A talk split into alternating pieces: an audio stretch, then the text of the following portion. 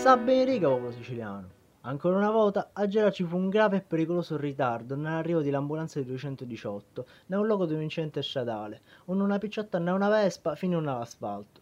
È impensabile che la regione decidiva di non mantenere l'ambulanza a Gela, una città che conta 70.000 cittadini. Secondo la regione, lo problema si presentò perché Nudda rispondeva agli avvisi pubblici per i dottori per ciavagliare a Gela. Lo 31 agosto ci avesse una riunione all'assessorato regionale alla salute per discutere del problema. Filo sindaco, non è possibile che in che occasioni delle cristiani feriti a restare in terra per ore. Serve una soluzione immediata per i cittadini di Gela, che hanno diritto a ricevere soccorso e assistenza sanitaria. Non si può morire di mala sanità.